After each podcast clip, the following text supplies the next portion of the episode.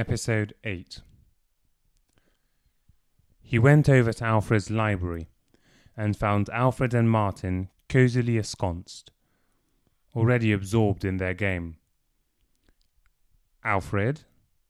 Hmm? Fairly absent minded, but it could be taken for a yes. Sorry to bother you, but could you recommend a book for me to read? Alfred's head swiveled round so that his stern brown eyes, with their metal frames, locked Clive in their sights. What kind of a book? I don't really know. What do you recommend? All my material is on my laptop. What are you interested in? Well, do you have anything on the topic of social justice, race relations, maybe a book on feminism or anti colonialism? Not really, but I do have an interesting book on changing family structures. It explores the question of whether non traditional family models have any effect on the mental health of children. Maybe that's something you might be interested in. Could be. I'll give it a try. Thank you. Could you also give me another one just in case?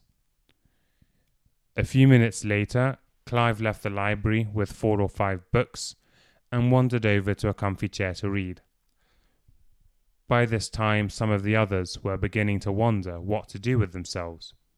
Dorian's meditation took only twenty minutes, and as for the other two, there is only so much time one can spend on eating breakfast. Dorian, as Clive had just been thinking, was all sorted. He got up after meditating, looked around himself, and decided that today would be an excellent day for some painting. How about the chess game? That would be a great subject for painting. Two people locked in mental combat, surrounded on every side by books, symbolizing learning and intellectual prowess. Perfect. The two players agreed that he could paint them on the condition that he would not disturb them. They need not have worried. Once Dorian got absorbed in something, he could continue doing it almost indefinitely. Not for nothing was he the record holder for the longest time spent without going outside. The three of them spent all morning in the library. Dorian was in seventh heaven, and the two chess players were well matched, with Alfred having a slight edge over Martin, whether due to a superior intellect or to the psychological effect of Martin's inferiority complex around Alfred.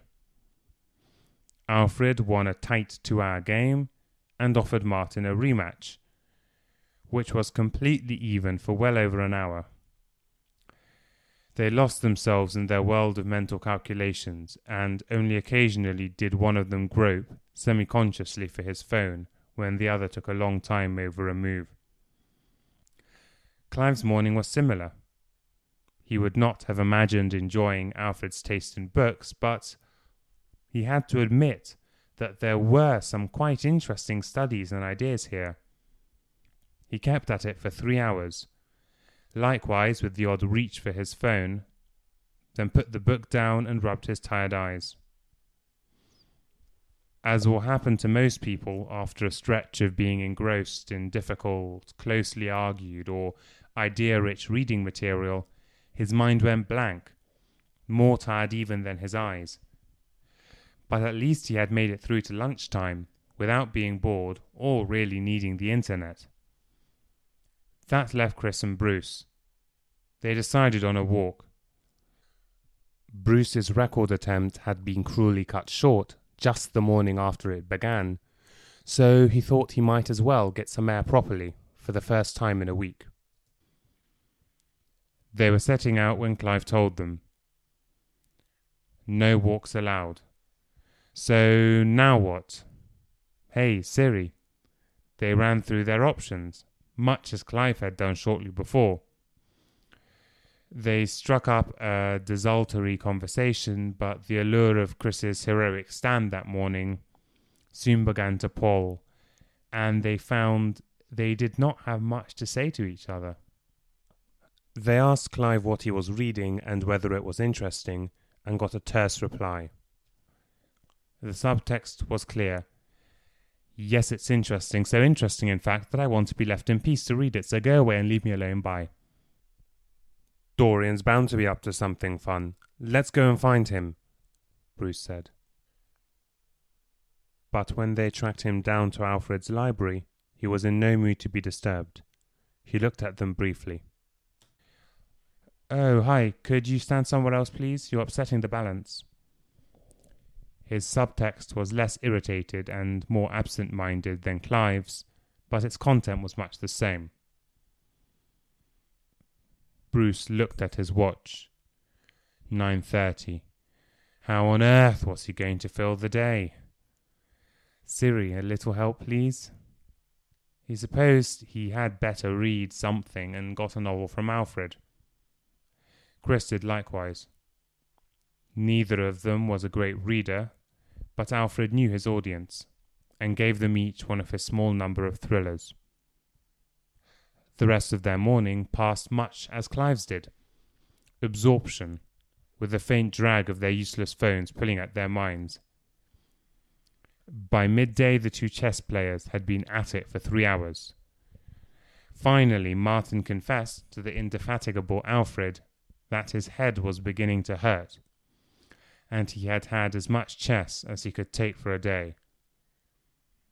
Alfred gave an indulgent smile, as if to say that yes, he supposed three hours solid chess was a bit much for a mere mortal, and that he quite understood. They stood up with creaky legs. Sorry, Dorian. Modelling session's over. We're done for the day. Martin said. Hmm? Oh, no problem. He kept painting.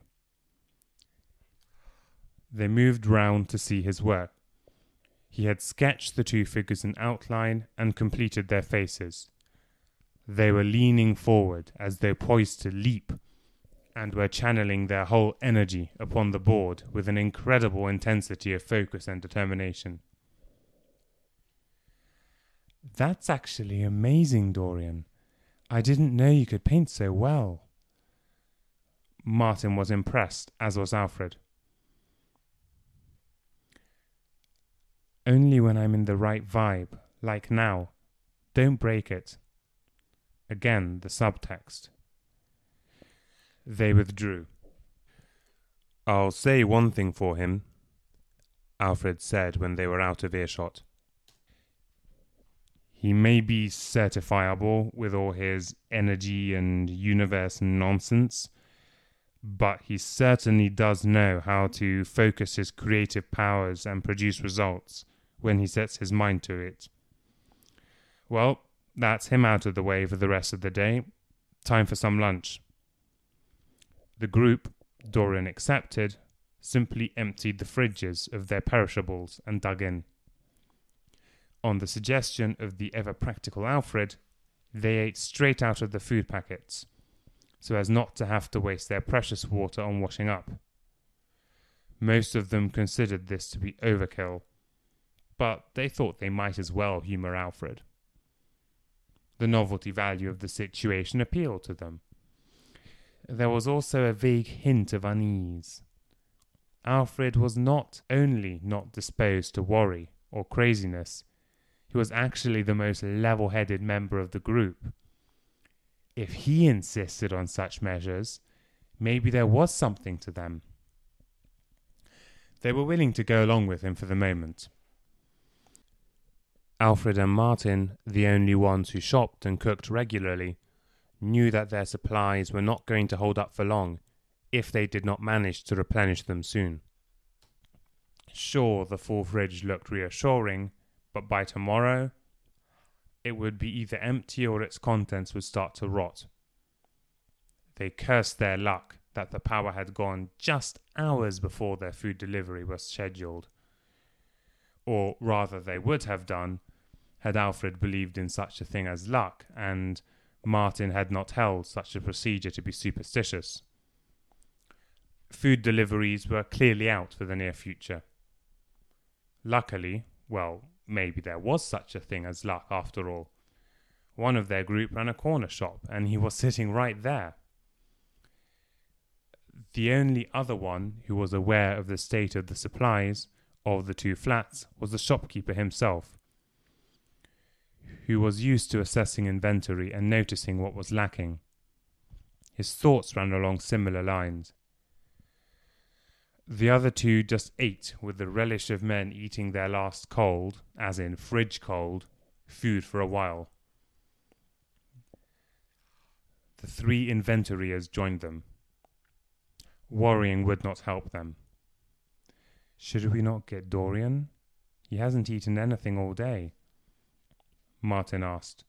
Nah, he'll just swat you aside. Bruce said. Yes. I think Dorian is not going to eat all day, Alfred said. What about the last cold meal? Martin asked. The price one pays for being artistic. Bruce reached for a packet of ham with each hand and started demolishing them methodically, slice by slice, without any bread. Clive looked at him, revolted. Ah, oh, I can't bear to look. Would you eat another human being, Bruce?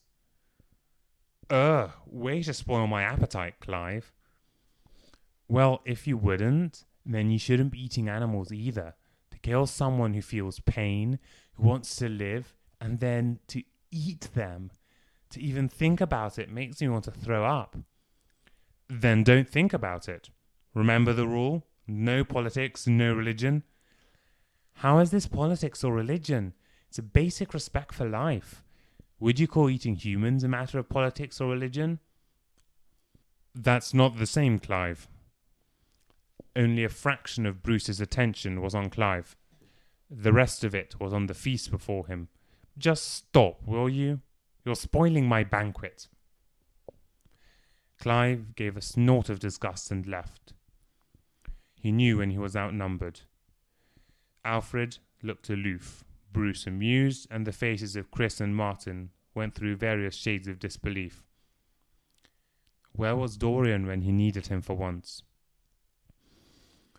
Lunch over, they sat back contentedly digesting what might be their last really good meal for some time. Not that they were in any danger of going hungry any time soon, but there would be no cooking or refrigeration for a few days.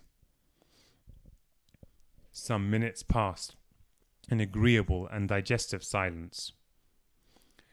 Then the afternoon and evening began to stretch in front of them. Any ideas, Siri? And stretch Siri, I need you. Don't let me down. And stretch. Siri, this isn't cool anymore. Clive had had enough heavy reading material. Chess was not something that Alfred and Martin could keep up all day, or that interested any of the others, and Chris and Bruce did not want to spend the whole day reading, though they supposed they could. I've got an idea, Martin said. Let's play Monopoly. That should keep us going for a while. So Monopoly it was, and then a second game, and then cards. It was all right, they supposed. They had not done anything like this for a while, and it did have a certain appeal. There was plenty of banter. Dorian was not there to be ribbed, so Bruce found himself in the role of the butt of the jokes. Alfred predictably made shrewd decisions and was squeezing them for money in no time. But to their surprise, it was Chris who won the first game, before narrowly losing out to Alfred in the second. The shopkeeper, Bruce said. The old instinct for buying and selling and profit. I tell you all, it's in his blood. Don't mess with Chris's shop but it began to lose its appeal, and they reached more and more for their phones. At first, they reached physically, semi consciously, before the moment of realization made the reaching hand flop down dejectedly.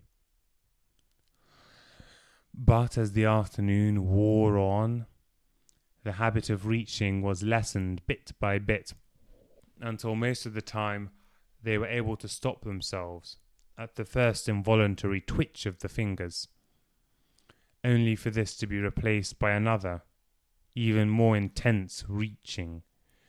Their minds yearned for their phones.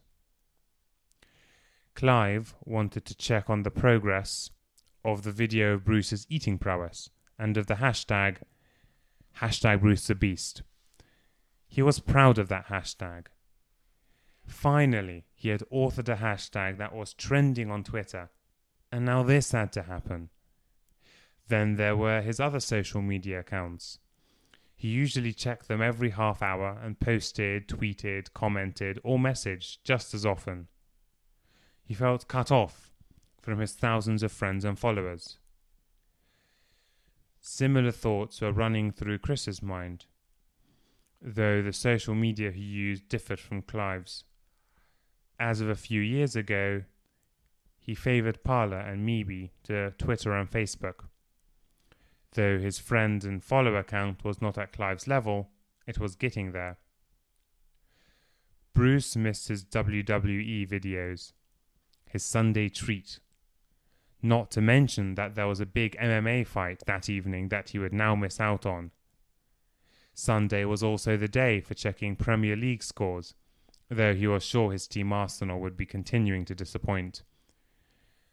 Alfred would have liked to have been scrolling through his Facebook feed, which would be packed with interesting articles on a whole range of political, societal, and cultural topics from the pages he followed.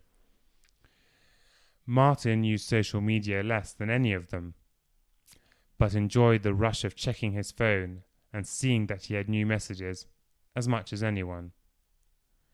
He tended to check much more often than necessary, just to see the little notification alert. He too liked to scroll through Facebook. Not cool enough for Snapchat or Insta, Clive would say, taking in friends' posts, ads, articles, and funny videos indiscriminately.